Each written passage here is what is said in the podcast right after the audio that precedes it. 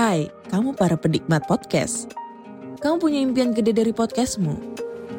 Terus First Story bisa banget bantu kamu. Mulai dari F-Link, Dynamic Audio Insertion, sampai statistik yang komprehensif. Semua ada di First Story. Gak ketinggalan kamu bisa monetisasi podcastmu lewat iklan dari First Story Ads yang bisa kasih kamu penghasilan dari setiap place podcastmu. Yuk gabung sekarang dengan klik di firststory.me. Sekali lagi, klik di firststory.me. Mari kita bawa mimpi podcastingmu menjadi kenyataan. Hai semuanya, podcast ini saya hosting di Fear Story. Kalau kalian belum pernah dengar Fear Story, ini adalah platform baru yang paling lengkap dan mudah untuk membuat, mendistribusi, dan mengelola podcast kamu. Nah, jadi Fear Story itu bisa kamu gunakan 100% gratis. Kamu bisa mengupload episode terjadwal dan mendistribusikan podcast kamu di semua platform podcast di Indonesia. Fear Story juga menyediakan customer service yang berisikan podcaster berpengalaman kamu bisa share podcast kamu tanpa ribet dengan F-Link yang akan mencakup semua link platform kamu dan sosial medianya. Dengan Fear Story Ads, kamu bisa mengakses monetisasi yang mudah dan beneran bisa kamu cairin tanpa biaya tambahan gak pakai repot. Jadi tunggu apa lagi? Yuk maksimalkan podcast kamu dengan platform hosting dari Fear Story. Daftar sekarang di fearstory.me dan buat podcastmu jadi kenyataan.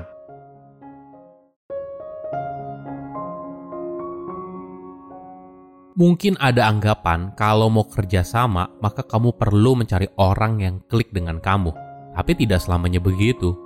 Mungkin saja kamu bisa menciptakan kerjasama yang luar biasa dengan orang yang bertolak belakang dengan kamu. Karena tidak selamanya yang sama itu menyatu. Bisa saja yang bertolak belakang justru menarik satu sama lain. Halo semuanya, nama saya Michael. Selamat datang di channel saya, Sikutu Buku. Kali ini saya akan bahas buku The Genius of Opposites karya Jennifer B. Kahnweiler. Buku ini membahas bagaimana introvert dan extrovert bersatu untuk mencapai hasil memuaskan bersama. Sebelum kita mulai, buat kalian yang mau support channel ini agar terus berkarya, caranya gampang banget. Kalian cukup klik subscribe dan nyalakan loncengnya. Dukungan kalian membantu banget supaya kita bisa rutin posting dan bersama-sama belajar di channel ini ada sebuah ungkapan kalau segala sesuatu yang bertolak belakang itu justru bisa menarik satu sama lain. Kutub utara dan kutub selatan misalnya. Steve Jobs dan Steve Wozniak merupakan salah satu contoh bagaimana kerjasama introvert-extrovert bisa menghasilkan sebuah inovasi yang luar biasa dan bahkan bisa mengubah dunia. Tapi kerjasama ini tentu saja tidak mudah. Perlu usaha kedua belah pihak untuk menyatukan dua hal yang saling bertolak belakang Kuncinya adalah berhenti fokus pada apa yang berbeda, tapi fokus pada hal yang menyatukan mereka untuk bergerak bersama. Saya merangkumnya menjadi tiga hal penting dari buku ini. Pertama, introvert dan extrovert. Apakah kamu pernah dengar soal manusia dikategorikan menjadi introvert atau extrovert? Tapi, apakah kau bisa secara akurat mendefinisikan apa sih yang membedakan keduanya? Ternyata, berlawanan dengan pandangan umum, ini bukan hanya soal apakah seorang ingin sendiri atau senang berada di dekat orang lain, tapi lebih kepada bagaimana mereka mengisi kembali energi mereka. Sebagai contoh, jika setelah pulang dari pesta, kamu merasa perlu untuk menghabiskan waktu sendiri, kamu mungkin merupakan seorang introvert. Tapi jika kamu datang ke pesta yang sama, tapi kamu merasa begitu bersemangat dan penuh energi, merasa kalau kesenangan itu tidak ingin berhenti, mungkin kamu adalah seorang ekstrovert. Sederhananya, seorang introvert mengisi energi dari dalam dirinya sendiri, sedangkan seorang ekstrovert mengisi energinya dari interaksi dengan orang lain. Karena perbedaan yang mendasar, tidak jarang ekstrovert dan introvert tidak selalu akur. Banyak kesalahpahaman muncul. Seorang introvert merasa kalau orang yang ekstrovert sebagai orang yang sering kali mencari hubungan yang dangkal dan berusaha menjadi pusat perhatian. Sedangkan bagi seorang ekstrovert, sifat alami introvert yang penyendiri dianggap sombong dan asing. Mungkin ada anggapan kalau menyatukan orang introvert dan ekstrovert itu seperti menyatukan air dengan minyak. Sangat sulit untuk menyatu, tapi tetap bisa, asalkan kamu tahu caranya bagaimana. Mungkin mereka disatukan oleh sebuah tujuan jangka panjang yang jelas. Steve Jobs dan Steve Wozniak misalnya. Mereka disatukan oleh sebuah tujuan jangka panjang untuk mempopulerkan penggunaan komputer bagi masyarakat luas. Tujuan besar ini yang membuat mereka bertahan di tengah perbedaan kepribadian yang ada di antara mereka. Introvert butuh waktu dan ruang untuk memproses pikiran mereka.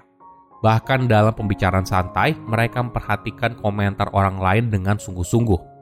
Mereka diam dan melakukan refleksi diri sebelum memberikan respon.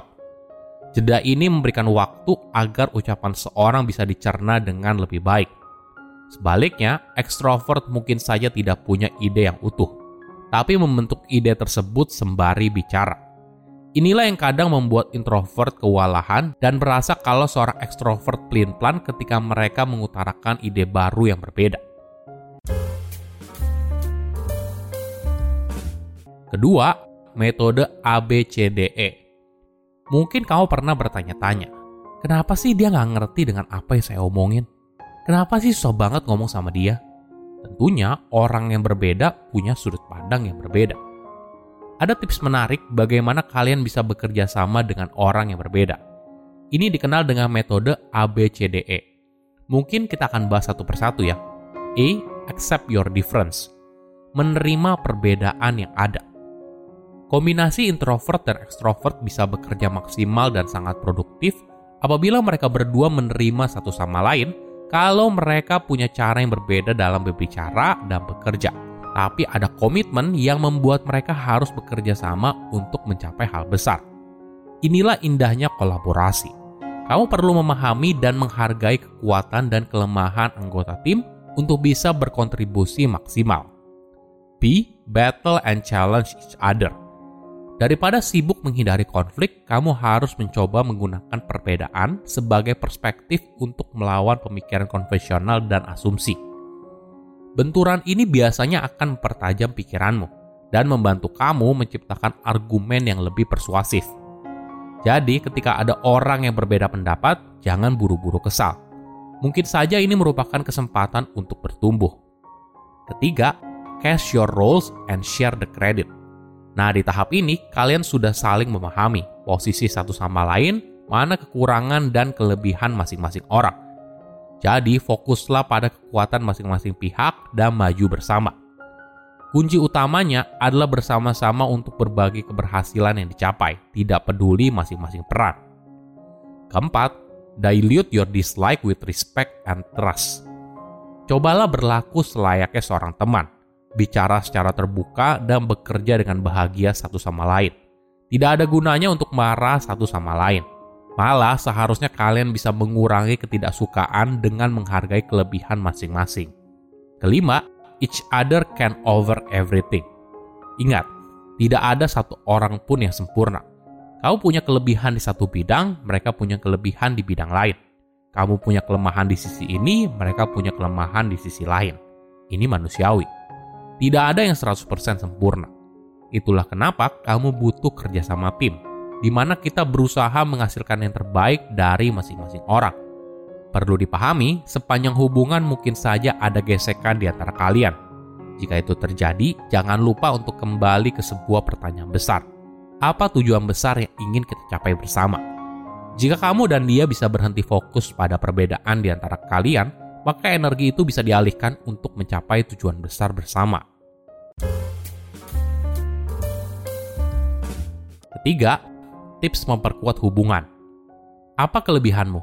Apakah kamu jago dalam motivasi orang lain, tapi lemah dalam hal detail dan laporan yang kompleks? Apakah kamu lebih suka mengutarakan ide secara privat daripada di depan orang banyak? Ini adalah contoh bagaimana kekuatan dan kelemahan berbeda yang dimiliki kepribadian yang berbeda. Jika kamu dan rekanmu tahu apa kekuatan dan kelemahan masing-masing, maka kalian berdua bisa berbagi peran. E-commerce online dari Cina yaitu Alibaba adalah contoh bagus dari bisnis yang berkembang melalui kemitraan dengan peran yang jelas. Jack Ma, pendiri Alibaba, adalah orang yang kreatif. Dia suka memunculkan ide-ide baru dan dia juga yang melihat peluang pertumbuhan di masa depan. Rekan introvertnya yaitu Jonathan Lu mengambil visinya dan membuatnya menjadi tujuan yang realistis dengan langkah detail satu demi satu.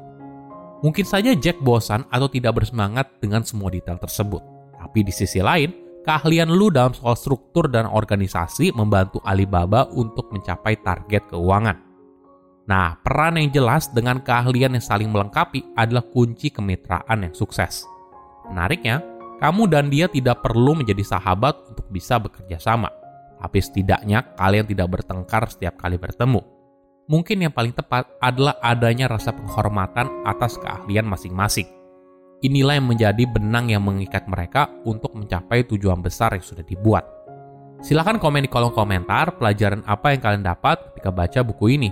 Selain itu, komen juga mau buku apa lagi yang saya review di video berikutnya. Saya undur diri, jangan lupa subscribe channel YouTube Sikutu Buku. Bye bye.